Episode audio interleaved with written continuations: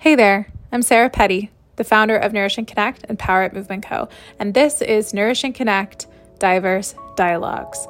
This podcast is a collaborative effort between myself, Angel Austin, and Christine Walker McSpadden. Here you'll find those messy conversations that connect the dots between fat liberation, body positivity, intuitive eating, and the reminder that we have this one life to live and you're the only one who has to live it in your body. So grab a snack and a cup of tea and let's dive in. Welcome back to Nourish and Connect Diverse Dialogue. We are talking today about why it's hard to listen to your body, and we've got lots of reasons for that. So, this is going to be a series of episodes. And the first one we're talking about is when you are fat and how being fat and living in a world that is constantly telling you lots of things about that makes it a lot harder to listen to your body. So, we're going to kind of go through a short summary and then kind of explore what that feels like on a personal level. I was thinking about how last night I was video chatting with a friend and we were talking about all the ways that we see ourselves, you know, and the conversations that we have with ourselves in our head about what we should be and what we should be doing and how should we we should be moving in the world and like beating ourselves up about that. And I think sometimes we get caught in a trap of feeling like there's a way we should be moving that looks like something that we've seen, right? Like when you show up to a class, there's just things that are drilled into our head over years. How moving for stamina or all these things look like. And so that we feel that if we're not doing that, we're not doing it long enough, we're not doing it uh, in the way that we're seeing it done, then it's not valid for us. It's not effective. And the example my friend used other uh, last night when we were talking was going to Costco and using a a motorized scooter. And she was saying that um, when she first started doing it, she had a lot of internalized fat phobia and ableism around having to need it right? But just like with anything in life for fat people, what we have to do is have these conversations with ourselves in our community about what we actually need and how it doesn't have to look like what we even we perceive it to be you know whether it be movement or just being able to move around the world at all doesn't have to look like what we see Yeah. And my own experience with growing up and being told, you know, you, you shouldn't be tired or you shouldn't be hungry or you shouldn't be any number of things because you're fat or because um, this is the expectation of performance for today. Like we have things Mhm. to do or we're going to be eating soon. So ignore your hunger for now. Or you haven't got you haven't moved much today, so I don't know that actually anyone ever said that to me, but just as an example, it's I think a common experience to be like, well, you haven't moved around yet today, so why don't you go? And it's hard to tune into your own understanding and learn how to listen to what your body is saying. And but and for people that maybe struggle with listening to their body, what I mean by that is paying attention to physical sensations that are coming through like a sense of restlessness, a sense of hunger, a sense of thirst, a sense of pain, those types of experiences, and then learning how to translate that into what do I need to do about this, or do I need to do anything about this? It's really hard to develop that skill if you're constantly told what to do and when to do it, and when you shouldn't be doing it, and how you should be feeling and how you shouldn't be feeling. It's very difficult to learn how to think for yourself and to actually pay attention to what's going on in your own body when you're constantly controlled like that and, and how you were saying angel in relation to movement Mhm. or this expectation of you know performing a certain way when you're shopping at the grocery store it's really difficult to pay attention to what your body needs and what it's asking for when you are constantly comparing those needs to what you your perception is of what you're supposed to need or what you're supposed to want Yeah. Well, My friend did say, she said, I'm completely dissociated from my body and what it needs. Always kind of going back and forth between the desire to change her body and to lose weight and to, you know, as somebody that knows what that's like, I can speak to it from my own experience, but I think it's so important. We talked a little bit about it in previous podcasts about, or episodes about grace, you know, and understanding where a person is coming from, what they're feeling, and the reasoning behind all of that, and how it's so important. It's like a really huge step in getting to a place to where you are more connected with your body, learning how to not beat yourself up, like you said, when you look out and the perceptions of what you think are acceptable or viable or whatever, um, that you can't perform that. And getting curious about what it is that you actually need and talking about it and like talking with other people who have similar needs or similar experiences and reinforcing that I feel like is the only way to even begin to give yourself permission to do what you need to do for yourself. Let's talk more about dissociation because I think that's a big, big feature in this Mm. topic. Why is dissociation so prevalent? And then, secondarily, why is it actually a protective mechanism that we shouldn't necessarily demonize, but we can learn to understand and work with? I mean, I think for me, it comes from a place of necessity. From the time you're small, and a lot of us that are adults in fat bodies have been fat our whole lives to different different sizes throughout our whole lives. But I've been fat since I was a kid, and you're pretty much told from the beginning that that's the way it's done. You dissociate from hunger, you dissociate from your pain, you dissociate from all these things that we're told that make us fat because fat and our body is the problem. And the only way to get through your day is to not think about that. As my mom's as my mom likes to say, buck up, right? You're told constantly for many reasons, but I'll use it for here to sort of buck up from the very beginning. Just you got to get through. You got to do it. This is this is part of it. Dissociation, especially those that are socialized as feminine, as female, it's taught very young. Buck up, get through it. This is how you exist. This is how you get through your day. It's especially harmful around people who you usually it's people that you love, that you respect, that you care about what they think about you. I know in my early life there's so many examples of ways that I had to just cope. Um, because if I felt the feeling or said the things, it would be deemed disrespectful. I'd be embarrassed. There'd be tension. I know my grandfather, who I love, obviously. My cousin and I were both fat when we were growing up. She's about two years older than me. And we walked through the house, and he had this thing where he would talk about our bodies and try to see, like, for as the years would progress, who was bigger, which was so weird to me, right? So we'd be walking through the house. He called me Cookie, and uh, he'd say, "Cookie, how much you weigh?" He said, "Look like you you about to catch up with Melissa, which is my cousin." And then when you know our bodies would change, and maybe she was bigger than I was, he'd be like, "Look like you about to catch up with." Like it was like this thing. And so, what do you do when like you live in a house with these people and you're walking through the house and they have something to say about your weight and you're like eight years old or nine years old, ten years old? You know what I mean? Like you have to like develop a like a thick skin and just kind of grin and bear it. Because what do you say when you're a kid? Like, don't talk about me like that. This makes me like. How do you even get the words to describe? I'm 50 years old and I'm just like talking about this stuff now, and I don't even know what to call it. You know, like I know how it made me feel, but in the moment, how would I have the language even? Especially as a, a child when you're taught to believe that your body is everybody else's business. Yep. Mm-hmm. You don't have ownership over your own body and thoughts and all of that. And that everybody else gets to have an opinion and they get to tell you what that opinion is and that needs to become yours. That's true. You don't get ownership over yourself till you're an adult and you're grown. Um, and by then, you know, that damage is done. Yeah. I can't name how many times or count how many times my mom told me, You ain't got no feelings. I would say I feel like or I think that whatever. She's like, You ain't got no feelings.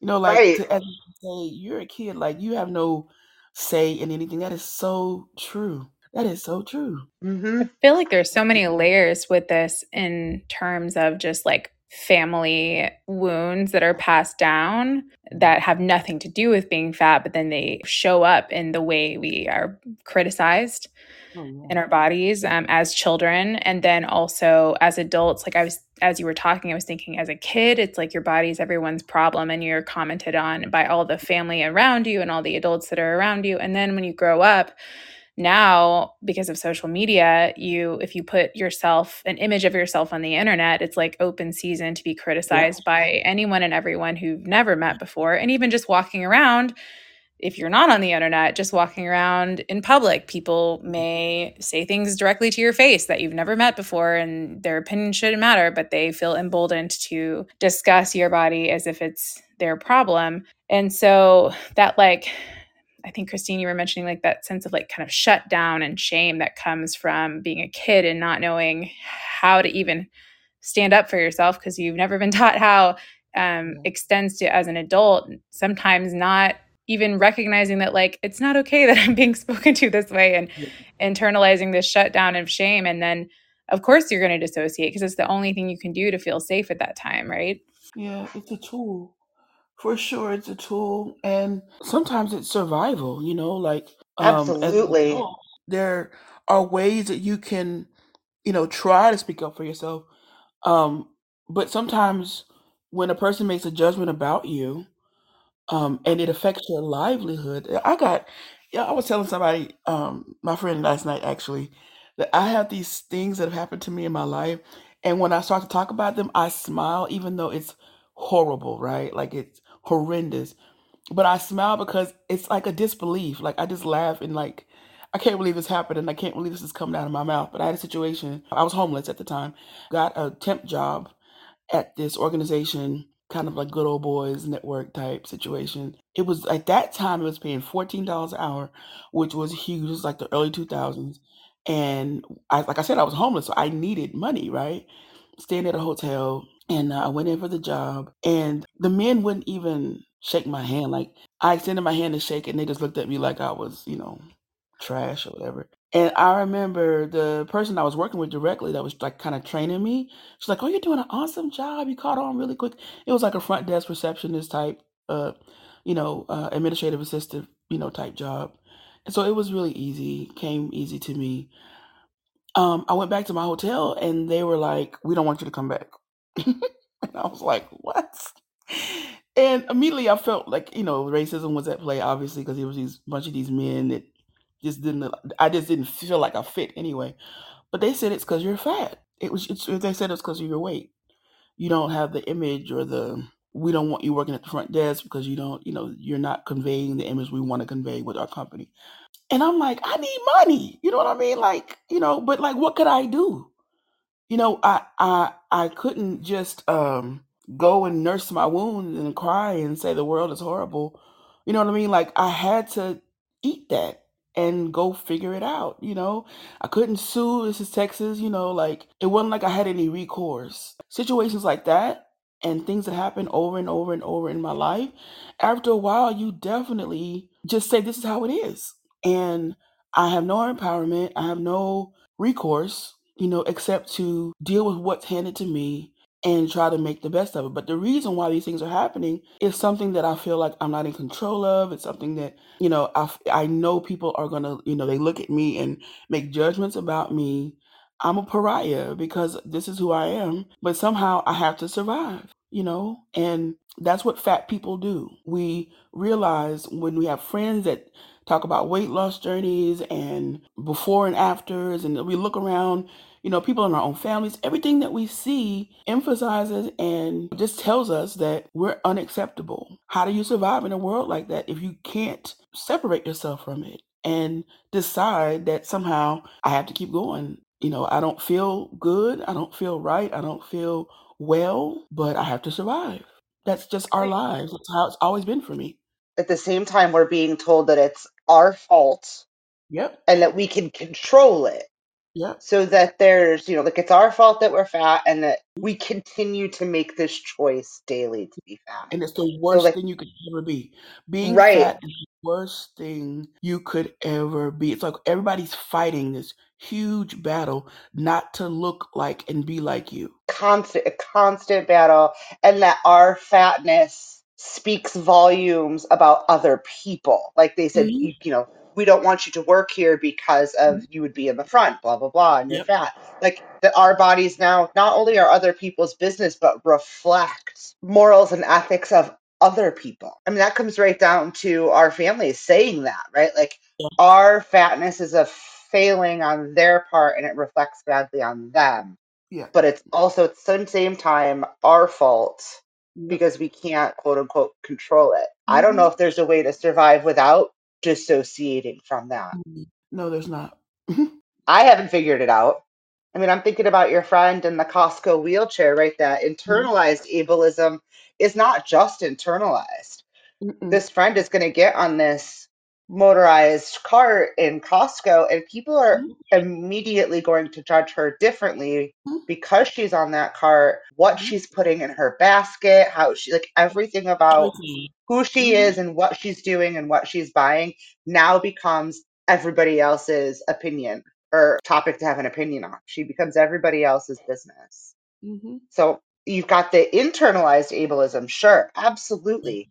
But the external, like how do we fight the internal ableism when the external is so prevalent? Like we're not imagining it.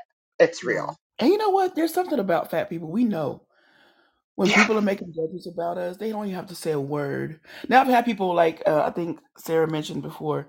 Um, I've had people like I was on a cart one day in, in the grocery store, and I came around the corner. and This man was like, "Oh my god!" Like he was like, "I can't," like as if he'd never seen anything so grotesque and disgusting.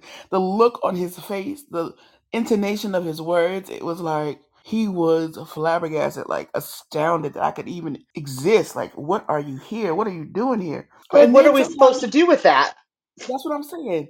And then there are times people just look or they nudge like the elbow, you know, like look at that. Or people huddle in a corner, you know, and you know. And I love messing with people. Like I've gotten really good at that. But it still hurts, right? You still take that on, you know? It has an effect on you. What do you do? I'm curious in the in the example of being in the grocery store, like how do you continue on with your like grocery shopping? Do you kind of just really just focus on get what's on the list and you know keep moving forward no matter what or are you kind of talking yourself through that process like sort of coaching yourself or do you just like completely numb out and like re- like forget almost the whatever's happening to you in that moment until later I think it depends where your armor is at for the day. Yeah. How how many spoons and how much armor you have left. I I know I had a tendency early on to cry and then be like, well, I gotta get, you know, I gotta eat. My family has to eat, or you know, I gotta get what I came in here for. I'm like, I can't just. I guess in a world where you actually care for yourself, or in a world where you could do what comes to mind originally, I probably would have just left the store, you know, and just went away and cried. But that's not my reality. Like I had to finish what I came there for, and this I've come to. I'd come to grips that this is my life. This is how people still see me.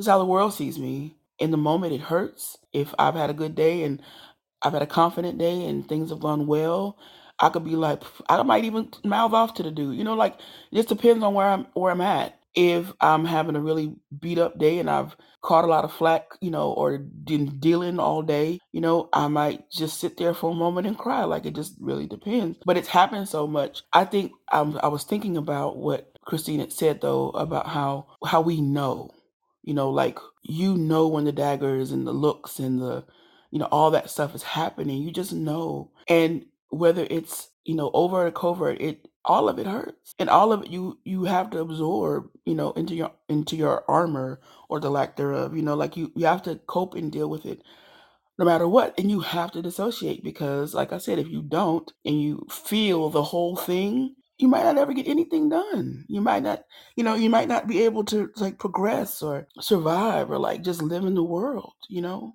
Yeah, dissociation is survival in a fat body, and the fatter you are, the more you have to dissociate from your body. You're just sort of this head floating through the world trying to get Mhm. things done, or you're not going to survive.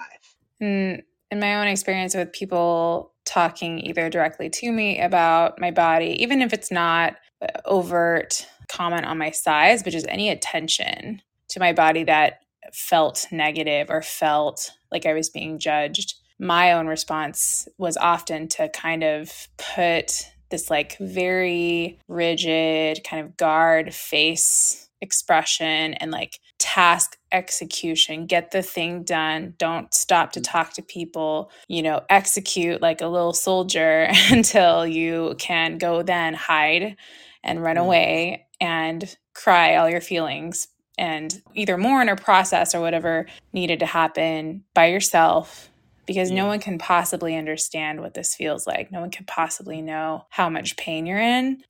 Never let them see you sweat. Yeah, kind of. And that's not a conscious decision, right? It just that's just how my brain decided to cope with the things.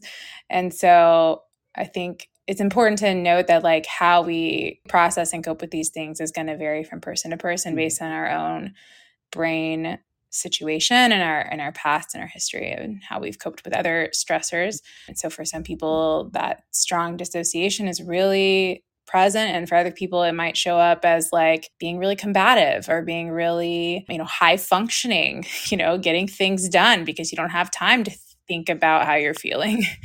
And those are all just survival tools right? And some survival tools can be more harmful than others but Mhm. they all deserve recognition as what the, as what they are which is what allowed us to get through the day I think turning the corner, though, making it clear that dissociation is not a bad thing, it's just what it is, right? Like how you cope with things. I think for our purposes and for movement, the thing that's helped me to be more connected, in spite of the ways that I've had and learned to dissociate in my life, is feeling movement and realizing, like we talk about all the time, shifting the paradigm from movement used to fix the things that cause me to dissociate it to dissociate into things that serve me and make me feel good or are going to give me value with you know for goals that I set or things that I want to do and really locking into that just changing my mindset and that's a process a lot of work community um, people we can be honest with to share these things that we're talking about now and just opening up and providing you know ways of thinking that help us become more embodied and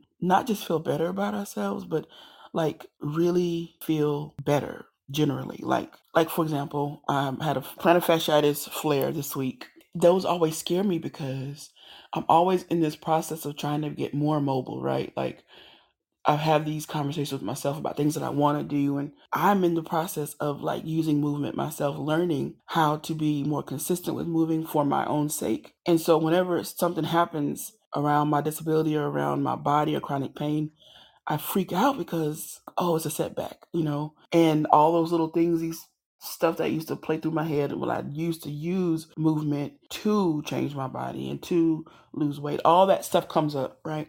So I got to parse it out and like really put everything where it needs to go. And um, for me this week, that looked like buying inserts for my shoes. I ordered a boot.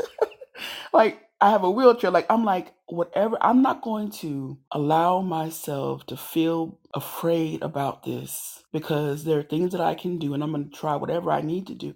Exercises, so like ice, whatever, to like get past this and take care of myself. Whereas before I'd have been like, you know, I'd just stayed in that place of, you know what, you're too fat.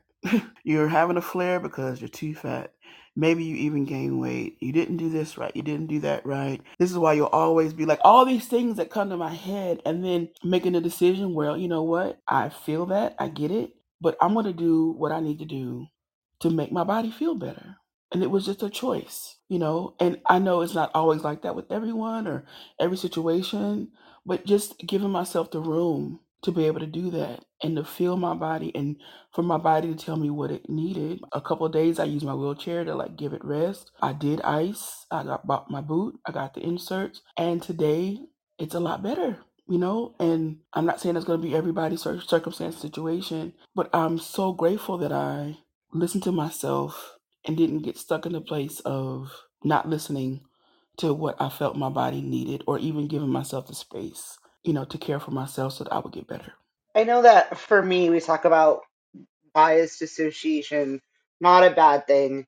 I, the, Mhm. when I first started therapy as an adult, my first therapist just kept talking about how I needed to compartmentalize, Mm, right? And I I am a notorious dissociator. I can dissociate with the best of them. I mhm. could do it all day. I could do it for years without checking in. And this was part of why I was in therapy. Like I wanted to figure out, you know, I didn't even know how to have a feeling. Like this is this is really what therapy was about. I had dissociated so hard through my entire life to survive. And then I realized I didn't understand how to be anything but angry.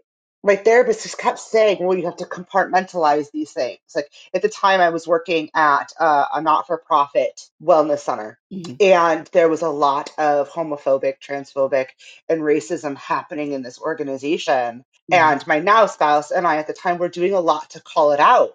And this was causing a lot of strife at work and the fat phobia and all of that stuff. And she just kept saying, well, you have to compartmentalize when you go to work. You have to compartmentalize. And I'm like, what, what does that mean? And Mhm. she would tell me, I'd be like, "You mean I need to dissociate? You mean I need, I need to do exactly what I'm doing?" She's like, "No, dissociation's bad. Compartmentalizing is good."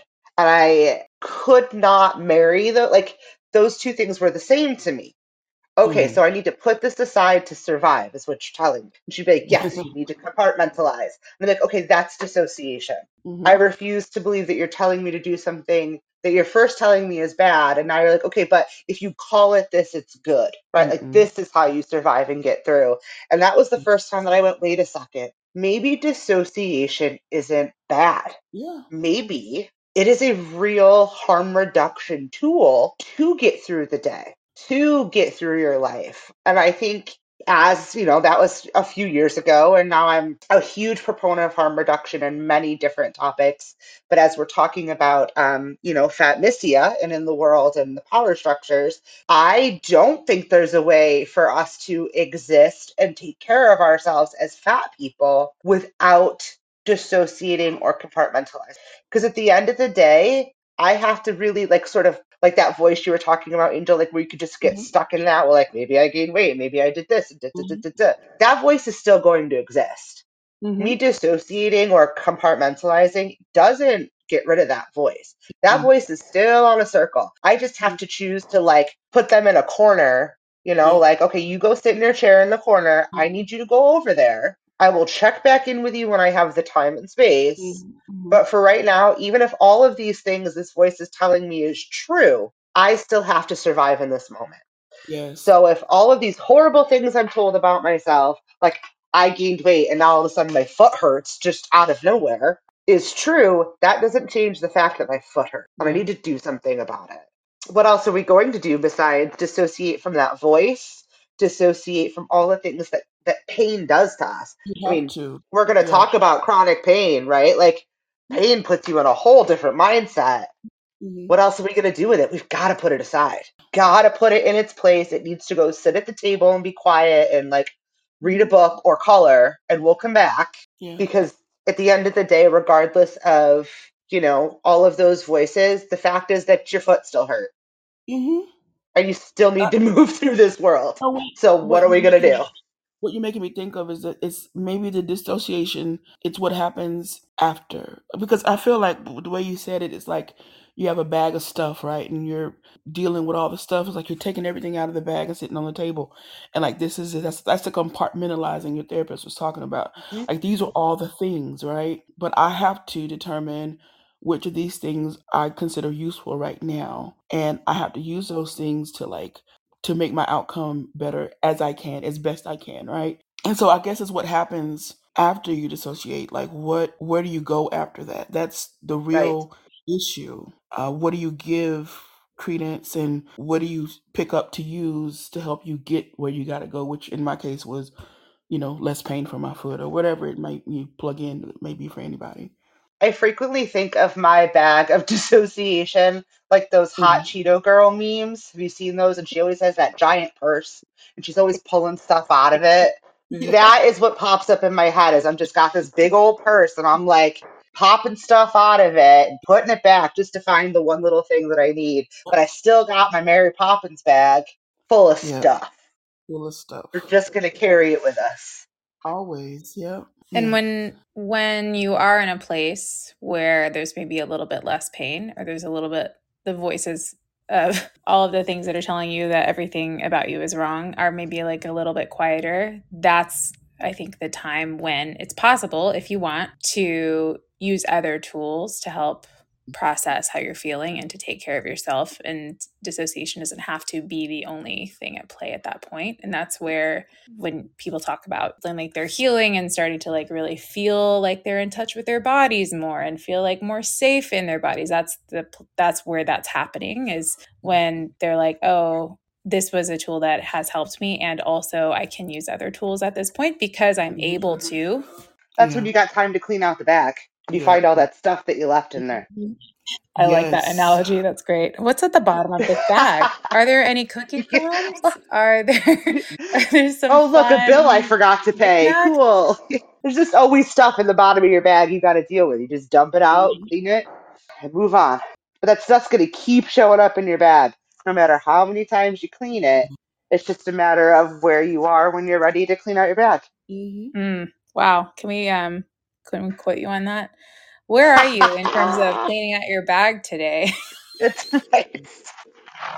I'll just make just make videos of myself with a big giant tote bag pulling stuff out, Yep. Dumping it. Visual visual aids are very helpful. So I Yeah, think you did. I think absolutely. very good. Um, can we talk can we talk about dieting and how that teaches us to dissociate from our needs as well and how that makes it harder to listen to our bodies? Mm. Oh my god, Weight Watchers meetings were like the best place to go to to learn how to dissociate from your body. That's how I learned to sleep through hunger. I'm a notorious napper, and I was taught from a, I started Weight Watchers at 11, I believe, and that was where I learned that. I learned that you just sleep through it, you'll wake up and you'll feel different. Regardless of the truth of any of it, I would sleep through hunger and I would wake up not hungry. There's no no better way to ignore your body than to shut it down. Or you know, Yeah. drink water, it'll make you full. No, it won't. It'll make you hydrated. Yeah, that never worked for me. No.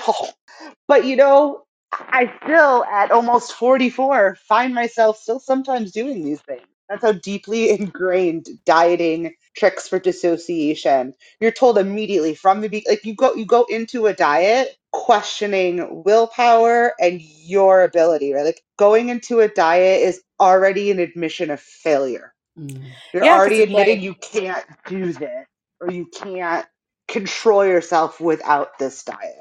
Not only is your body the problem, but it's not a problem that will resolve itself given its own time. Uh, it is a problem that must be managed, not just managed, but managed aggressively and sometimes to your own harm. People do not even care. They know that it will harm them and they'll do it anyway because of how strongly they believe their body is either broken or wrong or bad or whatever. So, yeah, even the decision of like, okay, I'm going to start this thing, whatever the thing was, it might not have not been even outright quote unquote diet. It might have just been some like arbitrary food rule I had put in place for myself. But as soon as I made the decision to start this thing on whatever date, whether it was immediately or the next day or Monday or at the beginning of the year, at the beginning of the next month, or whatever arbitrary time I set for myself, which would have been, you know, some sort of magical day that all of a sudden things would fall into line. I would never have problems again. It's like all the noise, all the white noise in my brain just shuts down. Everything gets really clear and everything feels safe because all of a sudden you have this illusion of control. And in that illusion of control includes no noise coming from your body because it doesn't matter what your body's telling you because you already have the solution. You already know what your actions are going to be. So it's like this freedom from having to listen. The work of listening no longer applies. All you have to do is follow the rule. And that it's so like in a way it feels it's like this false sense of liberation of like all I have to do is follow the rules and everything will be okay. And what it really is is meaning there's zero freedom to react to real world problems. There's zero freedom to have any kind of needs as a human being. You're treating yourself as a robot. and so, of course, it's going to fall apart, whether that's in three hours or 30 days or three months, because we're not robots. I mean, there, it's a permission to dissociate. Yeah, and for me, that was Overeaters Anonymous. Like everything you're saying. Oh my gosh, I'm just Oof, yeah. having flashbacks. Oh, OA. Oh, Talk about making your body a moral failing. OA takes the cake on that one. Oh my gosh! Like I'm having pictures in my head of meeting my group, which I, I use the, the term loosely at Starbucks because we could drink coffee. That was that was abstinence. Yep. Will you Yep. use terms like abstinence around food? Like what? Ew. Yeah. I think OA is one of the most toxic out there, as well as the, the diets that tie your religion into it, because they're Yeah. taking your direct morality, your values, your ethics, and they are directly, not even quietly or incognito, using that. Like this is Mm. a direct moral failure. You're failing your God or Jesus or Your power. whatever Oh yeah. your power, your higher power. I mean, We're gonna gee. do a whole episode on religious trauma as it relates to this for Oof. sure, because that's a whole other layer. But yeah, these overlap a lot, obviously. Yeah, and there's many cults that have very rigid food requirements, and it, it's so tragic to see people starving themselves. Yeah, I would say things like uh, Weight Watchers. I mean, I I hesitate to talk about folks like Oprah publicly because it's not entirely my lane. But how devastating is it to see somebody like Oprah still, man, like I, I don't know, out of the, all the successful women in the world, she always comes up in like the top five. Mm-hmm. And this still is a thing that defines her. Something like Weight Watchers still defines her. And now Well, when you've publicly made it your entire like mission in life and you have such a huge platform and all the money in the world, you can't you can't really go back on that, can you? No. I mean, it would be very difficult to. I really feel for her because I'm sure she's had moments of doubt. I, oh, I mean, watching her over all of these years, I mean, I can't imagine the pressure on so many levels. And again, one of the reasons I hesitate to talk about Oprah because it's not my lane. And she believes these things, right? Like she believes these things about herself, which is what makes it so powerful in the public Mhm. sphere. It definitely gets to be like, wow, man, if, if she can't escape it, how are any of us supposed to escape it? There's so much, so much around that, and even the ways that we uphold people in our culture. There's so much. I, I plan to talk about it myself, like Oprah specifically, because The like hot for topic years, right now. it is, it is, and it says so much, and the messaging. I know we understand, but I think as a whole, the world, our culture, does not understand how impactful these messages are and what they not just that but what they say about what we believe and what we hold true how they affect us at our core Yeah, that's a whole topic. So, going back to dieting and how that affects us with making it difficult to listen to our bodies. In the same way, Angel, you were talking about how you use movement now to serve yourself and your needs and, and move through all the really challenging thoughts and experiences and kind of reclaim it so that you're not having to be dissociated in order to move your body as Mhm. much as before. I feel like food can be reclaimed in that same way. And we've talked about that in previous episodes. So I'd like to touch on that here. What do you, either of you, feel like is maybe like that in between state where you're kind of coming out of being so dissociated because of being on a rigid diet, or even just like, I feel like there's so much fear that causes dissociation when you're like afraid of eating past 8 p.m. or you're afraid of eating carbs Ooh, at night or you're afraid Yeah. of yeah all of these like unwritten rules that you you're like oh i'm not on a diet but you're like really super restricted in your brain in terms of how you're thinking about food which causes the same physiological effects in terms of your nervous system being extremely under stress. So you are in effect on a diet. And at that point um, it's really hard to listen to your body's cues so how do we shift move the dial just a little bit into being able to start hearing what the body says again I am rebellious by nature. I'm gonna go ahead and blame the 90s, being a teenager in the 90s and the Riot Grrrl era for that. But I really feel like rebelling against those rules, right? Like it's like, like just kind of putting your toe in the water. You know what? I'm gonna break that rule. Who's gonna stop me? And it gives you this kind of like control and power. And, and again, this doesn't just happen overnight. You know, we're told in intuitive eating to just throw all the rules out Mhm. except that that's rules make us feel safe. Boundaries and rules make us feel safe and they're there for a reason. So how do we start to play around with breaking some of these unnecessary harmful rules that we I don't even want to say that we've put on ourselves because things like don't eat after 8 or don't eat carbs at night. Those are told to us by everybody everywhere including doctors. So how do we still keep our rules that in boundaries that keep us safe while playing with like breaking these other rules. And they don't have to be all the time, but like, you know what? I'm gonna eat dinner at nine o'clock and sort of take on this like rebellious power. Kind of like, you know, damn the man save the empire.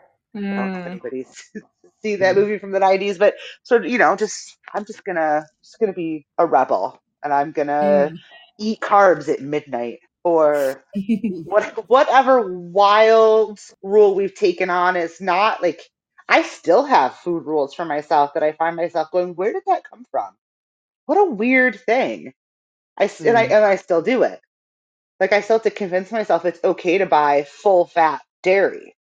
And then I have to like justify that. Oh well the full fat and like I have to go through all like my Rolodex of nutritional information to justify that because I don't know about y'all, but when I was a kid, that was like the big wellness thing, right? Like skim milk and fat free Oh, and all of uh-huh. that. 100%.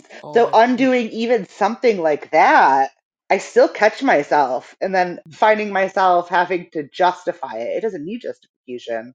But I'm like, okay, what do I know about nutrition and food and science? At the end of the day, none of that really matters. I Mhm. know that fat free cottage cheese tastes like garbage in my mouth. I want the full fat and I Yep. shouldn't justify it. So just like, I don't know, be a rebel. That I mean, that's worked for me. I like to be a rebel, which I think anybody who's met me, you know, would not be surprised.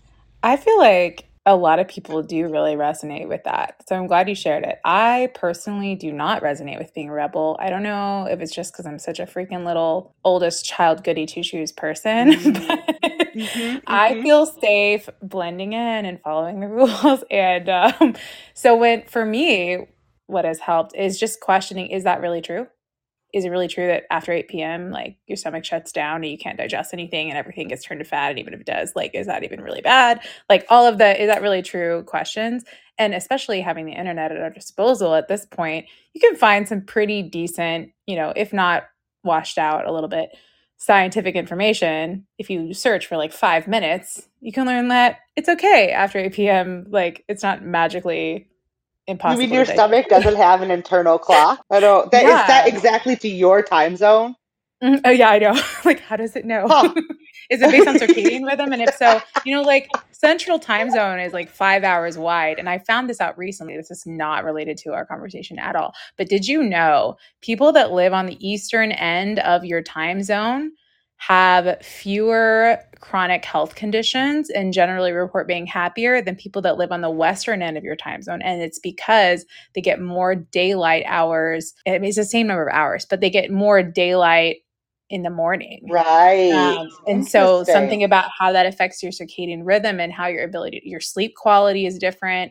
And that can affect really big picture things like chronic illness development and stuff like that. That blew my mind. So all that to say, Your stomach but- doesn't shut down at eight o'clock. yeah, like in the same time, even within the same time zone, like how is it supposed to know? It's based on what your brain is seeing about when the sun came up and when it came down. And it was kind of a tangent, but yeah. So for me, asking questions and just being like, is that really real? Is that true? Because if I know within a reasonable amount that that's not true, then I can be like, oh, well, eh, I don't have to follow that then. I don't necessarily have to swing hard the other way just to prove it. Although sometimes I do, and, and that's totally fine. But I don't have to swing hard the other way to feel like I've beaten that rule or like proved that it's wrong. For me, it's just like, oh, confirmed. That is a myth or that is fact checked. It's been busted. Okay, well, and maybe I have to prove it to myself a few times to like really remember that. But just knowing that it doesn't really mean anything anymore helps me a lot. I've come to see or to learn that so much of what has been established as truth is so subjective. Like you could see 10 things on the internet that say this is why this is happening, and you can find 10 other things to refute that those other 10 things. I believe that the system that we operated in as far as medical, I've come to understand that it wasn't built for my body. like it wasn't built based on my body, my needs, even widely accepted truths in the medical industry don't necessarily apply to me because the testing and all the things that were done to come to these conclusions didn't account for a person who looks like me in any way, my color, my size, or whatever. And so I also know that there's data that we can get from our bodies that says, you know, based upon widely accepted these these rules or whatever, that say, for example, if our blood sugar is too high or too low, or you know, and that there will be physical ramifications if we don't get those numbers within a particular range. And that I've seen in my life, you know, with my own, you know, blood issues and heart issues and diabetes and things like that. But I, I've come to the conclusion that outside of those things that are quantifiable, I can do whatever I want. And even those things that I are want. quantifiable are Hey, only quantifiable for you. Yeah, and I mean, how do I know that these? I mean, unless I'm having some sort of, if, if I eat something, we talked about this before. If I know that when I eat donuts, my stomach turns and churns, just because I can eat donuts and I have every right to do that, I'm not going to do it. You know, but there are goo gobs of things I can eat that I enjoy that I'm going to eat. If I have a literal physical reaction to something, I'm not going to keep doing it because that doesn't serve me right. But if, if there are things that I want to eat, when I want to eat it, how I want to eat it, I'm I'm going to do it. You know, g- given what I know about my own my own body, I am I have the autonomy to make those decisions.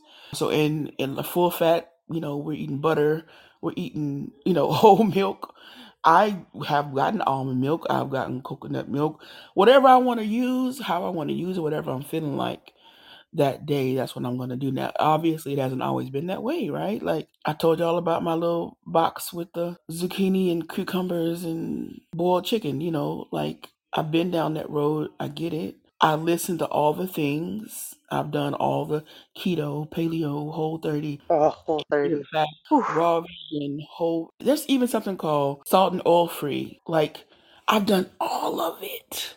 I've done it all. And at this point in my life, I've just come to the conclusion that all those things that, you know, people swear by Mediterranean diet because the people in there or people in, in some place in Japan live the longest or whatever, like, what does that have to do with me?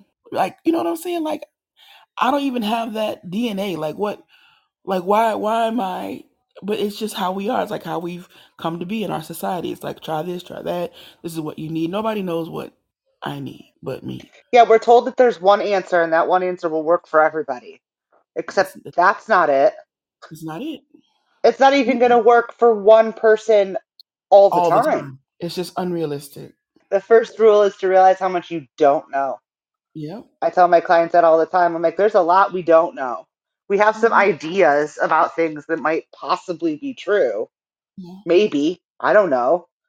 They might be true in this moment, but in general, uh, it depends. Yeah. And like you said, it's work to always like be discovering, you know, being being open to discover that there maybe I just need to admit that I really do want to lose weight. You know, if that's something that keeps coming up for me, it's worth investigating. You know, maybe there is something that I'm still doing that I was doing 20 years ago when I was in the throes of restriction or whatever that I'm still doing that I don't realize is a holdover. I can acknowledge that about myself and not feel guilt for it and just, you know, get curious about it and figure out how to make the adjustment. But just admitting these things, I think a lot of times is a hard part. Because, like my friend told me yesterday, I was telling her about Ken being on metformin for his diabetes, and she's like, "Oh, I just got that, but I got it to lose weight." It was like the pre-Ozempic way. You know, these uh, diabetic medications have been a way for people to manage their weight in the past. And I could have been like, "Are you serious? Like, don't you know me? You know, like, you know what I mean? Like, that's how people are treated in these spaces." But I'm like, I get it. I understand. I want you to be well. I know I want you to be to be educated or whatever, but sometimes you just have to you know admit this is where we are and if we have any desire to get somewhere else, realizing that dieting is it's not the way and that it's going to cause a lot more harm. But you got to do what you do where you are. Yeah, I think you nailed it with the like being honest with ourselves. Mm-hmm. I, I, think that it doesn't do us any favors to gaslight ourselves into mm-hmm. a different answer. Mm-mm. No. I mean, when you're, I- I'm going to use your friend in Costco as an example. Like, I would be surprised if she didn't have run through all those thoughts in her head. Well, if I wasn't fat and if this wasn't a thing, like, I could just do this and this would change it. Like, lying to ourselves about that isn't it, it, zero favors. Mm-mm. Like, we need to honor our truth and exactly like you said, exactly where we are in this mm-hmm. moment because this moment mm-hmm. is different than other moments. And you, if you aspire to get to a place, you might want to get to a place to where you don't worry about weight loss anymore, and that's okay too. But you don't have to like. Yeah, fake it till you great. Yeah? I can't fake it till I make it anymore, it turns out. Mm-mm. Mm-mm. I lost that once I hit my 40s. Yeah, I can't either. we've we've been faking it so long, when do we get to make it? Exactly. We've talked about being told what to think and how to be our entire lives. And if we're just forcing ourselves to think or be a certain way, or shaming ourselves for feeling a certain way, or trying to deny physically how we're feeling or mentally what we're thinking, gaslighting ourselves into, you know, saying, no, no I don't really, you know, I, I really am mm-hmm. trying to be good in this way. That's just the same shit sandwich as my friend exactly like to say. That's not it's not doing us any favors to have the same hypocritical standard for ourselves that we're trying to get out from from everybody else. Exactly. So, yeah, part of being able to learn to listen to your body in terms of your you know, physical sensations and also listening to your your heart or your mind or what you're thinking you're experiencing is like you said angel being really honest with yourself and letting it be open-ended and not necessarily trying to control the outcome because when have we actually been able to do that? Thanks for listening to nourish and connect diverse dialogues if you enjoyed today's episode, please consider giving us a review and let us know if you learned anything new or if you have a burning question you'd like us to consider answering in a future episode. You can contact us on Instagram at powerup.movementco and you can email Sarah at contact at sarahempowers.com. Now, here's the part where you get to move forward with your day, hopefully with some more neutral vibes. I wish you lots of luck with that, and I'll see you next time.